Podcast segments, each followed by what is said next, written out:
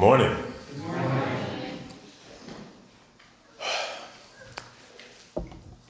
My name is James Jones. I uh, moved here about two months ago from uh, Boston, Massachusetts, where I lived for about eight years. Uh, I moved shortly. I moved there shortly after graduating from uh, BYU to perform with an a cappella group, which I did for about five or six years.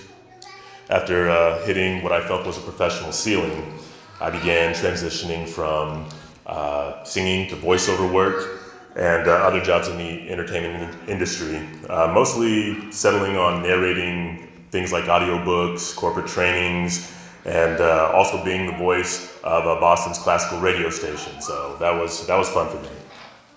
Um, during that time, I also started a uh, Come Follow Me podcast, which gave me uh, several opportunities to talk about the restored gospel through the lens of marginalized folks. I quickly learned that I didn't know nearly enough uh, to talk about that stuff the way I felt I needed to, and I started entertaining the idea of seminary or divinity school about a year into that journey. I really didn't want to go back to school. Um, I, uh, I can't stand academia. It's, it's not something that I feel like I thrive in, but after some discernment, I, I came to realize that becoming a better theologian would make me a sharper instrument of the Lord's peace and if, uh, if a school was willing to pay for my education, then I have far more to gain than lose. So here I am. I was asked, uh, I was asked to talk about priesthood keys, a, a, phrase that I feel like we hear a lot but don't always know how to define. Uh, we know that priesthood is the power and authority to act in God's name. That authority was, was restored through Joseph Smith as a part of the still ongoing restoration of the gospel of Jesus Christ. This is the authority our deacons use when they pass the sacrament. However, if someone couldn't make it to church today and wants to partake of the sacrament, the uh, deacons can't simply show up to that person's house and then pass the sacrament. They can't perform the ordinance without authorization from the person that holds the keys of the Aaronic priesthood. In our ward, that's Bishop Reese.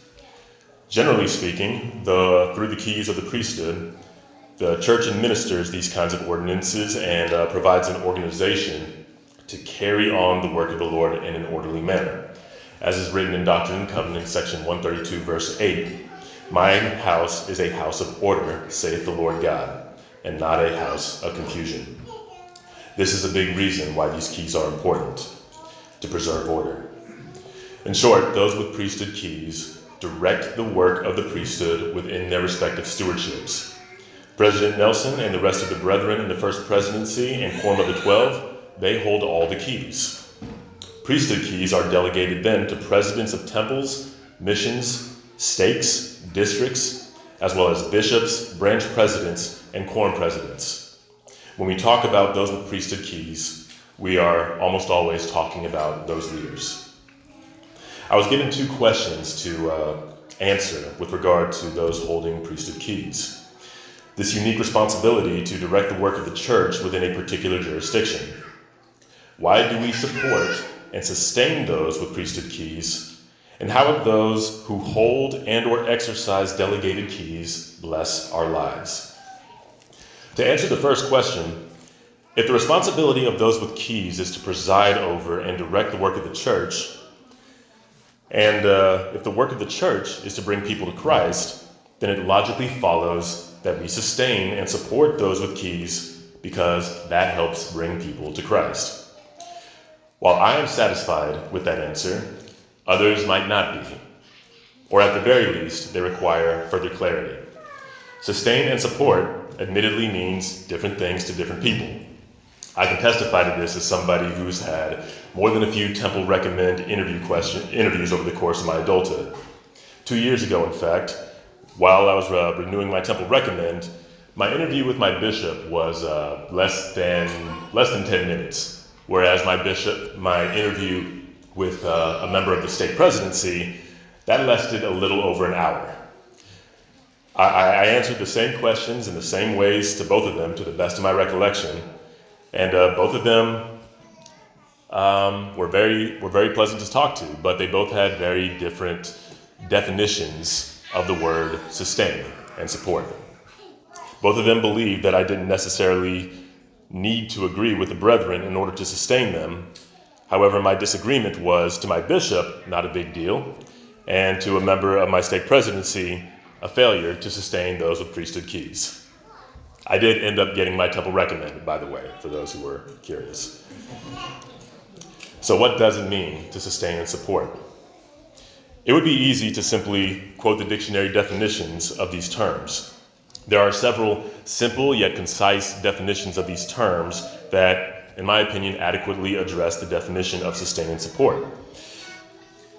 However, I could talk about how all of them apply and how we should lend support and sustenance to those with priesthood keys, but I think to address the concerns of those who are dissatisfied with my answer to the question why we support and sustain those with priesthood keys, I'll defer to one of my favorite stories in the Bible. It features two of my favorite apostles in the Bible Peter and Paul. Peter is a bit of an impetuous knucklehead like myself, and Paul stays upsetting people with the truth, even if they have the power to kill them, which is a level of unbothered I can only aspire to. This story is found in Galatians chapter 2 and is commonly referred to as the incident or the uh, confrontation in Antioch. Antioch was the capital of the Christian world at this point and home to the integrated church that Paul and Barnabas helped build and oversee. Jews and Gentiles worshiped together and ate together at a time where there was still some pretty heavy tension between the Jews and the Gentiles. What the church was doing in Antioch was peculiar, it was revolutionary, and it was countercultural. Peter, the leader of the church, he came to visit this integrated church and he dined with them. However, some Jewish folks came into Antioch looking for Peter. And Peter, not wanting to be seen eating with the Gentiles, excuses himself. And what makes this even worse is that when Peter excuses himself, this is verse 13, the other Jews joined him in this hypocrisy so that even Barnabas was led astray by their hypocrisy. Close quote. Paul is in a very uncomfortable position at this point, and he has a choice to make. Does he follow the leader of the church into this path of hypocrisy and bigotry, or does he stand up to him? Let's read on. This is verse 14, Galatians chapter 2. And I'm reading from the uh, New, New Revised Standard Version. But when I saw that they were not acting consistently with the truth of the gospel, I said to Cephas before them all, If you, though a Jew, live like a Gentile and not like a Jew, how can you compel the Gentiles to live like Jews? Close quote. Paul then goes on to explain for the rest of the chapter how both Jews and Gentiles are saved through faith in Jesus Christ. So, to recap, Peter, for all intents and purposes, the leader of the church, engages in an act of hypocrisy and bigotry against the Gentiles for at least the second time in recorded scripture. And Paul, a junior, a junior apostle, calls him out in front of everybody. So I ask the question was Paul sustaining Peter? I would argue that he was, because if the responsibility of those with priesthood keys is to preside over and direct the work of the church, and the work of the church is to bring people to Christ, then Paul just nudged Peter back on the path to doing that. Had Peter gone through with his hypocrisy, he would have created a Jew Gentile schism in the church that would have been very difficult to repair, which would have been, to say the least, a problem. It would have alienated Gentiles from fully participating in the church, crippled the ministry of the Jews, and go against the vision that Peter himself received back in Acts chapter 10. Peter testified after that experience that God is no respecter of persons, and suddenly he's acting like he never said that or that the Lord himself didn't actually teach him that. Paul did Peter a favor that day. Paul sustained Peter that day.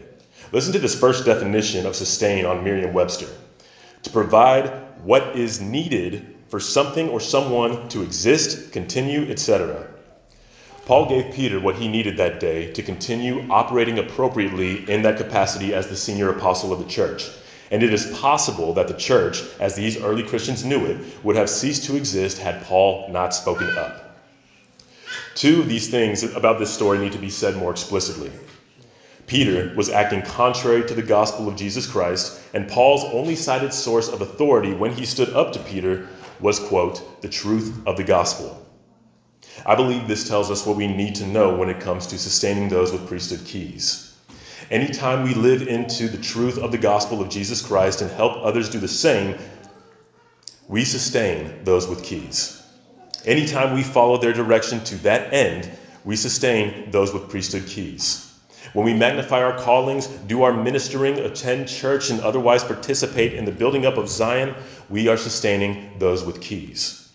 I'll repeat again we sustain those with priesthood keys because they preside over and direct the work of the church. And the work of the church is to bring people to Christ. Our participation in that work is not optional, not if we want to be more like Christ. The other thing I'm supposed to talk about today is about how those with keys bless our lives. And this is kind of difficult for me to do. Not because I don't know the answer, but because sometimes those blessings are hard for certain populations to see, fully appreciate, or talk about at this point in the church's history. Those with keys ultimately determine who comes into full fellowship in the church and right now, people with identities as immutable as the color of my skin are not able to experience what I am able to by virtue of authentic expression of orientation alone. That to me is not a blessing, but a theological and an institutional crisis. We do ourselves a great disservice by speaking on how those with priesthood keys bless our lives without naming the lives that they choose not to bless.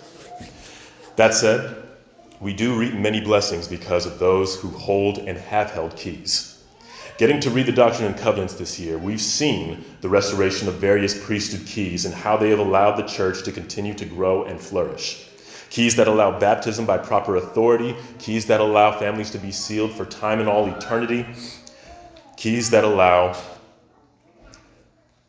keys that allow the fullness of the gospel to come to those whether they be on this side of the veil or not to create as we learned in the in this week's doctrine and covenants lesson that the blessings of salvation are available to all, and death is not a deadline on those things. We have those blessings, and we have that knowledge because of the restoration of the priesthood keys. Those with keys govern the administration of sacred and saving ordinances that bless our lives. They direct the proclamation of the gospel to the world. They're in the temples making sure that our ordinances get done and recorded, making sure the experience is a sacred and meaningful one for those who come in. And finally, the keys entitle those who hold them to receive revelation for their respective stewardships, and the Lord has a lot more in store for us as His church. Those with keys, as in days of old, will be the vessels through which hopefully more groundbreaking revelations that advance the church closer to what it's supposed to be will come. No doubt we'd be existing in a more confusing, a more ordinary, a more aimless, and a less living church without those who hold the priesthood keys. That has to be acknowledged. My testimony is that as we sustain those with these priesthood keys by living into the truth of the gospel of Jesus Christ as Paul did, we do the Lord's work. We help the church become what it's supposed to be, and we help ourselves become what we are supposed to be. And I say that in the name of Jesus Christ. Amen.